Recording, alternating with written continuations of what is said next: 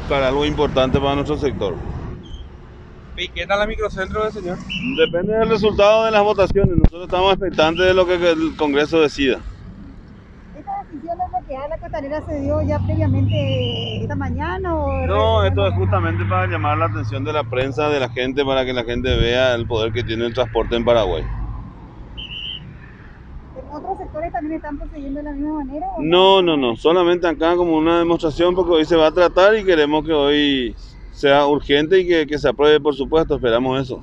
¿Desde el Poder Ejecutivo le volvieron a conversar con usted, señor? Sí, ayer me llamó el señor ministro justamente buscando una, eh, una salida, ¿verdad? Con los agroexportadores, lastimosamente nosotros tenemos el mandato de nuestra gente que dicen que no tenemos nada que conversar con ellos en estos momentos. ¿Y analizan Sí, otras claro, medidas de fuerza también en otros puntos del país? De hecho, que hay una medida de fuerza en 50 lugares del país donde están todos mis compañeros apostados y bueno, eh, aguardando todo el mundo expectante de lo que hoy se decía en senadores para luego esperar qué, qué conversación tenemos con los diputados. Puente Remanso, zona Puente Remanso, ¿cómo se encuentra Don Ángel ahora? En la expo tengo entendido que hay una manifestación y el otro lado del puente también creo que se están apostando los compañeros para una manifestación. Este Hasta tipo de no se- movimiento que hicieron recién lo están haciendo en todos los puntos donde están ubicados, señor. No, solamente en este lugar, solamente en este lugar. ¿Por qué se toma esa decisión?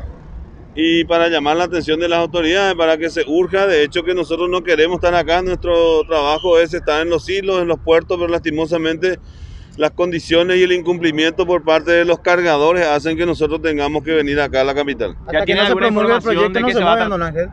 No Hasta que no se promulgue el proyecto no se muevan. Hasta que no se promulgue el proyecto nosotros no salimos de acá. Y ya ¿Cuál es tienen una información de que se va a tratar hoy. pidiendo ahora mismo?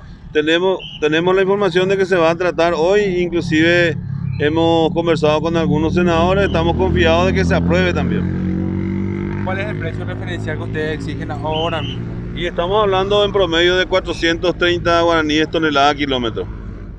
Ahora mismo ustedes, ¿cuántas toneladas mueven a- a- al día a nivel país? No, de hecho que en Paraguay solamente en soja se mueve más de 10 millones de toneladas, ¿verdad? Pero estamos ahora en, el- en la cosecha de maíz, eh, llega el momento de transportar los fertilizantes para la siembra nuevamente en septiembre de la soja, así que es un momento muy importante. Ahora están confiados en que se va a aprobar entonces esto. ¿Con qué legisladores ya hablaron de qué bancada como para saber bueno los números que ya tienen dispuestos para esto?